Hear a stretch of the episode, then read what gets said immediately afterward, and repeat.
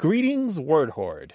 We're here with an exciting option for you a version of our podcast without any ads. That's right. No advertising interruptions, just the content you love, ready to go in your favorite podcast apps like Spotify and Apple Podcasts. It's another way to support the show, ensuring that we keep bringing you the word stories and language explorations that you love. Try it at waywordradio.org slash ad free. And it's affordable. For just a small subscription fee, you can enjoy A Way with Words uninterrupted, except by us. Plus, it makes a great gift. Know somebody who loves language as much as you do? Give them the gift of words. Easy to sign up, easy to enjoy. It's the same A Way with Words, just streamlined for your listening pleasure. Go to waywordradio.org slash ad-free. Support us, support the show, and enjoy an ad-free listening experience. waywordradio.org slash ad-free. Thank you. Support for A Way with Words is provided by Mozy Pro Online Backup. Mozy Pro protects your business's data with simple, secure, and affordable backup solutions. Find out more at mozy.com slash words.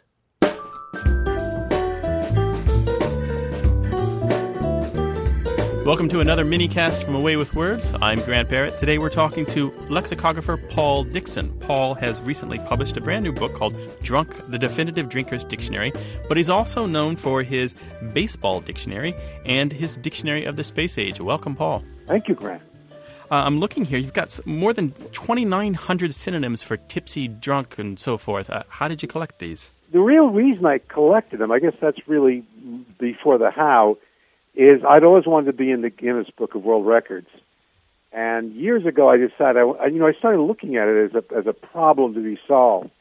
And I, at that time, in order to get in there, you had to do things like, you know, push a peanut across Iowa with your nose, or eat a bicycle, or something, which were actually things that people had done. Right. And then I started looking at, with the help of Fred Mish, I was of, of Merriam-Webster. We were talking about it one day. And he said, "Why don't you look at language?" And I looked at language, and language was interesting, or lexicography, because it had things like the longest acronym, and then there was a the, the word the word with the most meanings was SET, S set, which the OED I think had 100 and, it was 137 different meanings, noun and verb. So I started looking at these things. I said, you know, the the, the, the one they don't have here is synonyms. And so I gravitated quickly. I looked at other things like body parts, sexual acts, um, you know, words for money. I looked at all the, the normal suspects, and it was really clear to me that drunk was the winner. And and shortly after that, I, I started realizing that other people had done this. Benjamin Franklin had a list. Ambrose Bierce had a list. Uh, Edmund Wilson had a list. And Uh, that even the Langston early writers, that Chaucer and Shakespeare, euphemized uh, drunk to some degree with, with different terms. So I, it was just a pleasure to sort of start looking for these things. Yeah, I see here that you mentioned Langston Hughes also kept a list. Langston Hughes, yeah, in the Chicago, he published one in the Chicago Defender. So it was, it, it, it sort of goes with being a writer because, I, and there are there are others too. I mean, Dickens did a, a short list in household words, and and and the idea was that at any given time in history, there are going to be clever new ways to euphemize drunkenness.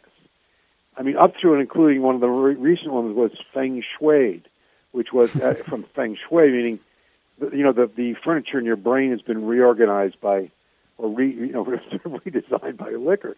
Right. Um, and so it, it was, it was just a thing that writers did was to come up with. nice And I just Langston Hughes, everybody, and a very serious guy like, you know, Edmund Wilson came up with a list. And Edmund Wilson actually um, did them in a, in a in sort of a scale from tipsy to blotto, which Ah. he thought was the ultimate ultimate state of, of drunk.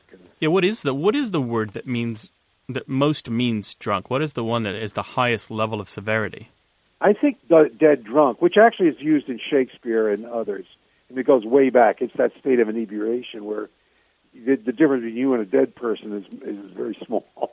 You're, Right. you've so totally uh, harmed yourself, and and part of the, the the fun of this has been just the co- collecting of it because you'll be somebody will be reading Carl Hiaasen, or they'll be reading John O'Hara, or they'll be reading so and so, and they'll call me up or send me an email and say, "Oh, I just found you know, did you know that so and so used this term in in this book?" And and so a lot of it is that writers, because it's such a strange state. I mean, it's self-imposed, and it has different ways of expressing itself. I mean, some people are who overindulge are either mildly drunk or they're they're belligerently drunk or they're Mhm. sort of mellow, and so so it, there's a lot of room for sort of variation in the whole thing. And and and the other thing that I always have to bring up because it was every once in a while somebody will write an Amazon review saying, you know, you should go near this book because it's a celebration of drunkenness. It really isn't. I mean, it, it, I wouldn't have done it if it was. It because obviously drunkenness is a social ill, but it's really a celebration of English. It's it's the fact that English has these um, just this this extraordinary way of taking a a condition and giving you different words for it, the different phrases. Yeah, I think anyone who actually looked at this list, and it's a long list, would find that most of these terms really have a high correlation to, to things that, as you put it, do damage to you, like terminated or, or thrashed or throttled. These are not necessarily nice, pleasant words. And even the cooking ones are stewed and fried and fricasseed. Right, exactly. Yeah, yeah. There's a there's, There's something you wouldn't want to do to cabbage. You know? Let me ask you, perhaps this is a little far afield. I've always been interested in tight as a word for drunk. It's something, it- it's fallen out of fashion. It's definitely nobody, I'd say, under 40 really uses that without a, an ironic wink or without being an author of historical literature. What happened to tight? Why do we, why do we not I use don't that know, anymore? Because would, some of them are contradictory. You also said, "Boy, he's just man's been you know swallowing those beers. He's just as loose as a goose." You know. Right. So it could be. I think it. I. I don't know. It just. It. it it'll probably come back. It's. It's. It, it, somebody will discover it. It'll show up in some modern piece of literature, and then it'll, it'll come back again. Uh, Fap was one from Shakespeare. That that one's probably gone forever. But. Um, but but Shakespeare also talked about somebody. Uh, you know. Uh, you know, seeing the sun Mhm. and and uh, you, you know the sun in his eyes. In other words, somebody would come into some room late at night and he'd be blinking and as if he'd just you know seen the sun, and of course he had just been drinking. So uh, I think these things come in cycles too. Well, I've got, I've got a list for you to make for your for your next book, or maybe your next edition of this one, and it's those terms that mean sober that are actually looked at in light of alcohol itself. Like one of my favorites is to mean sober is between drinks. Um, so it's a smaller list, maybe maybe not worth its own book, but maybe an article. But the, but there's certainly a alcohol is such an important part of the writing exercise, or historically has been, or has been characterized that way. Do you think that? Uh, do you think that's why there's such proliferation that in order to add color to your work, you write about a thing which changes a person's nature, so that you know there's your kind of it's a minor a plot engine. I think so, and I think well, there, there, there. I think there, there's that. I think that it's just the way you show off. That's the reason why somebody like Carl Hiaasen and a lot of the people Oh, who write yeah. about crime novels will use Robert B. Parker will come up with clever ways of saying it. Just like there are clever ways of, of saying that somebody's a little bit off. You know, not you know uh, a brick shy of a load or a taco short of a combination platter, Right. which isn't. It's not the same as you know full blown mental illness. It's it's more of like a slight personality def- deficit of some sort, and, Now- or you know bubble off a plum in a reference to a carpenter's thing ruler. I think the other thing you got to factor in here is that is that to call somebody drunk, especially in Britain, the law is pretty specific that you that you you can be you can be held liable uh, liable that you, if you say someone you know so and so was drunk at a party the night. So the British have come up with a huge sort of a list of euphemisms, like saying somebody that the, the famous one from I think it was the Spy magazine, which called uh, which was to say somebody was tired and emotional you know, and those sort of things. And I think we do that too to some degree. I think when Benjamin Franklin composed his list, a lot of them he did it with some degree of uh, despair because a lot of them were just ways of sort of making it more polite, making it more acceptable. Whereas somebody could be, you know, just being behaving wretchedly and being dirty and drunk and you know out of their mind, and somebody would call it, well, he's tipsy or something, and and and it was a way of saying uh, that th- th- there's a euphemism here that's to some degree corrosive. I have in front of me the third edition of your baseball dictionary, and this is a phenomenal work. This is the one that you're most known for, right? In baseball, this is the book that people turn to when they want to know about baseball language. Yeah, no, it, it- it's been a lifetime obsession, and it's been a lot of fun. And the great thing about being a lexicographer or because because you don't need a degree to be a lexicographer, by the way. No, you know, if you no, look no. at some of the great works, you know, Gove at, at Merriam-Webster and H.L. Mencken and others, they never had a, you know, a PhD in lexicography. They were just that's what they they became. Yeah, And, and curiosity course, plus patience, you know, right? Mencken's work is just still one of the finest things ever done on the American language. Mm-hmm. Uh, so I picked up the ball. I just decided I wanted to become the the Noah Webster of, of baseball. It was a it was a there was a little bit of ego in it. That's why I put my name on it. But uh, it, it's it's just been a wonderfully exhilarating experience. And I'm getting, you know, even with the third edition out, which is four four point two pounds. It's a it's a monumentally large book, and it's over ten thousand um, entries.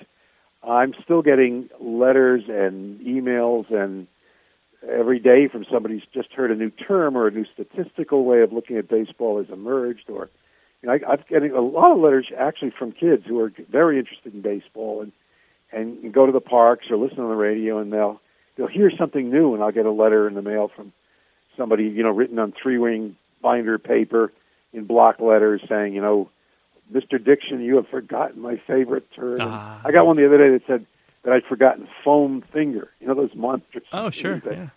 but but so it's so it's a lot of it- it's a it's it's as much fun as you're going to have is compiling a dictionary, especially one that you know you can keep revising over the course of your lifetime. Yeah, and, and Right. know that there's always work there to be done, right? Yeah, and it's all new. I mean, there's new. uh you know, I, I'm getting a lot of notes lately for you know the new nickname for the new Yankee Stadium, and there's there's always something going on, always a new method of analysis, and it's uh, and and the and the the other fun of it is there are new ways of looking at the 19th and 18th century for terminology with these databases and the search engines and the more and more of the historically important documents going online. So, I'm you know the the the scholarship is now wide open. Mm-hmm. And uh, the other thing, great thing about the dictionary was it, it's some degree built on the concept of you know of, of Tom Sawyer and the white fence, where Tom Sawyer's painting the fence and he's having such a good time that everybody else wants to paint the fence, so he ends up getting everybody else to work for him. And I literally had over 300 people help me with the dictionary. People who signed on saying, "Boy, I'd like to help you, you know, work on the etymologies, work on the first usage, work on the, you know, the, the way this book's going to come out." And and I probably have more PhDs working for the dictionary than most Midwestern university, you know, Big Ten universities. a couple hundred PhDs working for me on this thing. Yeah, I, I yeah, my name is in there somewhere. I admit. Yeah, yeah. Um, no, you're you're you're part of the you're part of the army. but you you you've been at this for quite a while. You got to start in lexicography what some decades ago, right? Yeah, no, I've I've written I've written fifty five books. I did I did a 55? I mean, I've always been a collector of language. I've always been. From the time I was a kid, I loved just the idea of coming up with synonyms and and and learning something through the language. And uh, you know, I remember one, many years ago, and it was just out of the service, and I got in a car in a cab with a cabbie who'd been a uh, who'd been a carnival worker. He's an older guy. He must have been 70 years old, but he'd spent all his life in the carnival. And it was a long ride to the airport. And he all of a sudden he starts talking about carnival slang. And he had this term which was hard flash. And hard flash was something that in a carnival that you a kid would spend all his money trying to win for his girlfriend. It, Like it would be a it would be like a gilded palomino horse with a clock in the side of it, or Mhm. a monstrous teddy bear. And this guy was talking about hard flash, and that young guys, in order to impress their girlfriends, would spend all their money on these things. and I remember getting out of the cab, and I said, "Man, that's a great term." And I started looking at things in terms of hard flash, meaning something that's sort of glitzy and worthless, but very appealing to me at the moment. And and it just became sort of my, my interest. You know, it's other people collected baseball cards and things growing up. I collected words, and I used to love to stump adults. I mean, even as a kid, was was uh, I'd come up with some really strange name. Or I, I remember when I was a little kid, we we, we there was a place in Connecticut, and there was a brook, and the, the name of the brook is the Naramayak Nahusankatankashunk. And I took great glee in learning how to say that word. You know, it's a, I found it on a little road sign, but it's a long, long Native American word. But um, so that yeah, I've done a lot with it, and I, and I love it, and it's and and it's infectious. I mean, the the idea that we really have, and in in, in, in the, the in the English language is the use of language as recreation, and right. and the very impulses that drive us to crossword puzzles and Scrabble and all the rest of it also drives us to come up with lists of words for drunk and baseball dictionaries and such. Is that sort of absolute fascination with this one tool we have, um, which which which is so remarkable. And in, in our case, uh, the English language, which is an El Dorado of of, of, of great material, as you know. Yeah, def- definitely. Um, Paul Paul Dickson is the author of more than 50 books. His latest work is Drunk: The Definitive Drinker's Dictionary. Paul, I want to thank you for taking the time to talk with me today. I really appreciate it, Grant. You've been listening to a mini cast from A Way with Words. I'm Grant Barrett. You can find out more about our program at waywordradio.org, and you can send us an email to words at waywordradio.org with your language questions, or call us at any time, 1 877 929 9673. For A Way with Words, I'm Grant Barrett.